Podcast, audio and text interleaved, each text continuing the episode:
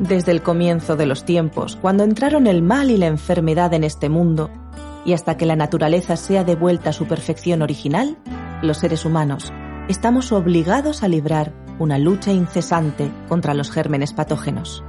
Es una lucha a muerte, pues o eliminamos nosotros a los gérmenes o ellos nos destruyen. Conocer a los gérmenes enemigos y saber cómo enfrentarlos es el propósito de esta serie.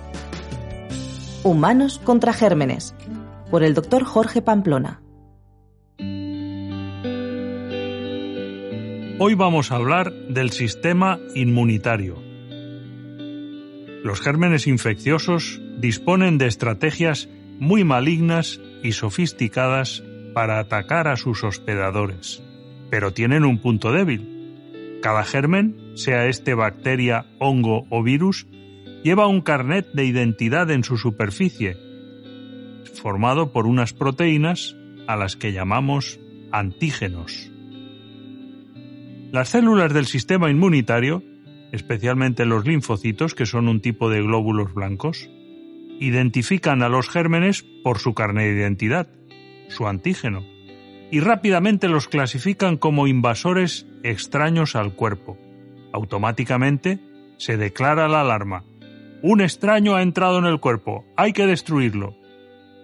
El sistema inmunitario responde de dos formas cuando identifica a un germen extraño. Número uno, activando un tipo de glóbulos blancos, los macrófagos, que fagocitan, es decir, se comen literalmente a los microbios. Y número dos, produciendo anticuerpos, unas proteínas que combaten a los gérmenes y bloquean la entrada de los virus en las células.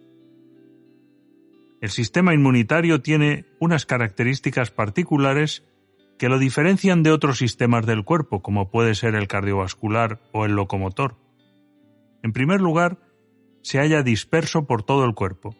En realidad está formado por diversos tipos de células repartidas por todos los tejidos y órganos, aunque la mayor parte se encuentra en la sangre, en los ganglios linfáticos, en el timo y en el bazo.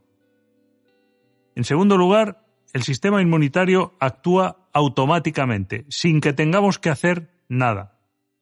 La activación de los glóbulos blancos que fagocitan, es decir, que se comen a las bacterias, o la producción de anticuerpos que bloquean la entrada de los virus en las células, se ponen en marcha en cuanto entra un germen patógeno en el cuerpo, automáticamente.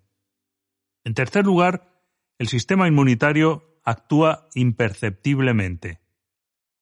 No hace ruido, como lo hace el corazón, por ejemplo. No tiene piezas en movimiento, como las tiene el tubo digestivo. No produce nada visible, como los riñones producen la orina. No se ve, no se nota, pero existe y actúa. El sistema inmunitario no descansa nunca. Está siempre de guardia para defendernos 24 horas al día y 7 días por semana. Y tiene memoria pues recuerda los antígenos contra los que produjo anticuerpos en el pasado. Nos preguntamos, ¿qué podemos hacer para ayudar a un sistema tan eficiente como el inmunitario?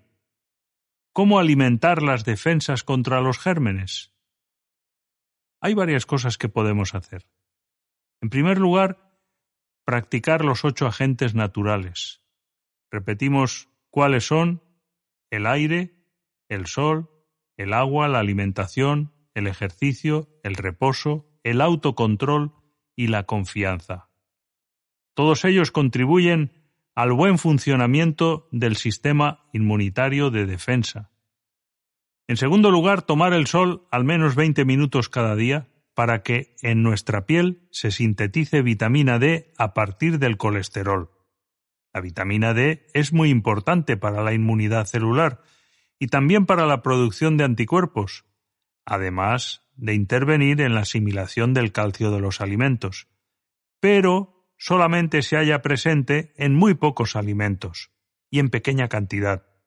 Así ocurre en el pescado, en la mantequilla, en la crema o nata y en los huevos. La principal fuente de vitamina D, especialmente para los vegetarianos, es la radiación solar o los suplementos. En tercer lugar, Para ayudar al sistema inmunitario a realizar su función, necesitamos nutrientes, nutrientes que intervienen en la producción de defensas.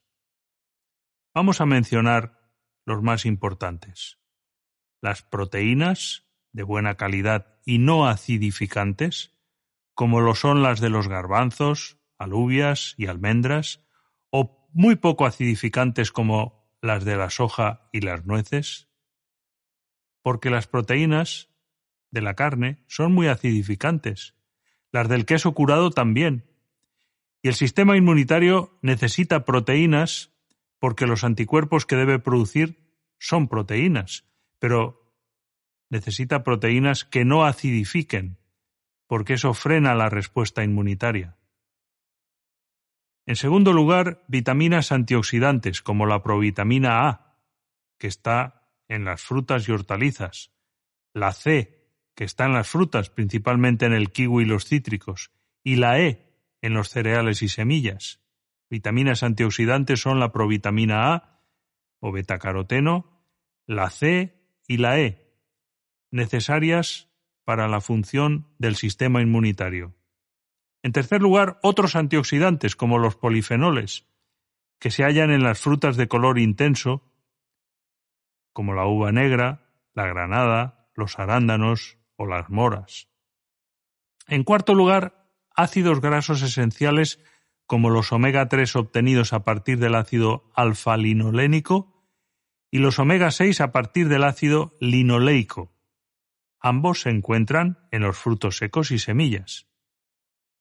Y además de todos estos nutrientes, proteínas, vitaminas antioxidantes, otros antioxidantes, ácidos grasos esenciales, el sistema inmunitario necesita oligoelementos, como el hierro, el selenio, el zinc y el cobre. Las semillas, los frutos secos, el germen de trigo, la levadura de cerveza, el ajo y la melaza o miel de caña son algunas buenas fuentes de oligoelementos inmunoestimulantes. En resumen, lo que el sistema inmunitario precisa para defendernos adecuadamente de los gérmenes son los ocho remedios, con énfasis en el sol y la alimentación. Existen además ciertas plantas como la equinácea, el sauco, el escaramujo o rosal silvestre, la cúrcuma, el jengibre, el astrágalo esta es una planta de origen chino, que también estimulan el sistema inmunitario. Los jugos de frutas y hortalizas también cumplen esta función por su efecto depurativo, eliminando toxinas a través de los riñones y del hígado. El sistema inmunitario es el que finalmente tiene que vencer a los gérmenes invasores. Si el sistema inmunitario no responde adecuadamente, ni los antibióticos, ni los antivirales, ni las vacunas resultan eficaces. La guerra entre humanos y gérmenes invasores es a muerte. O vencemos a los virus y otros gérmenes mediante un sistema inmunitario fuerte, o nos vencen ellos a nosotros y nos matan. De ahí la necesidad de mantenerlo en buen estado. Terminamos este tema sobre el sistema inmunitario con una oración en la que decimos, Reconocemos, Señor, tu inmensa sabiduría, al habernos dotado de un sistema inmunitario tan eficaz para defendernos de los gérmenes infecciosos. Sin él no sería posible sobrevivir en este mundo hostil, lleno de gérmenes enemigos. Ayúdanos a saber mantener nuestras defensas en buen estado, con los remedios naturales, con la alimentación, con las plantas lo pedimos en el nombre de Jesús. Amén. Este ha sido un capítulo de la serie Humanos contra Gérmenes del doctor Jorge Pamplona. Acompáñanos en el próximo capítulo.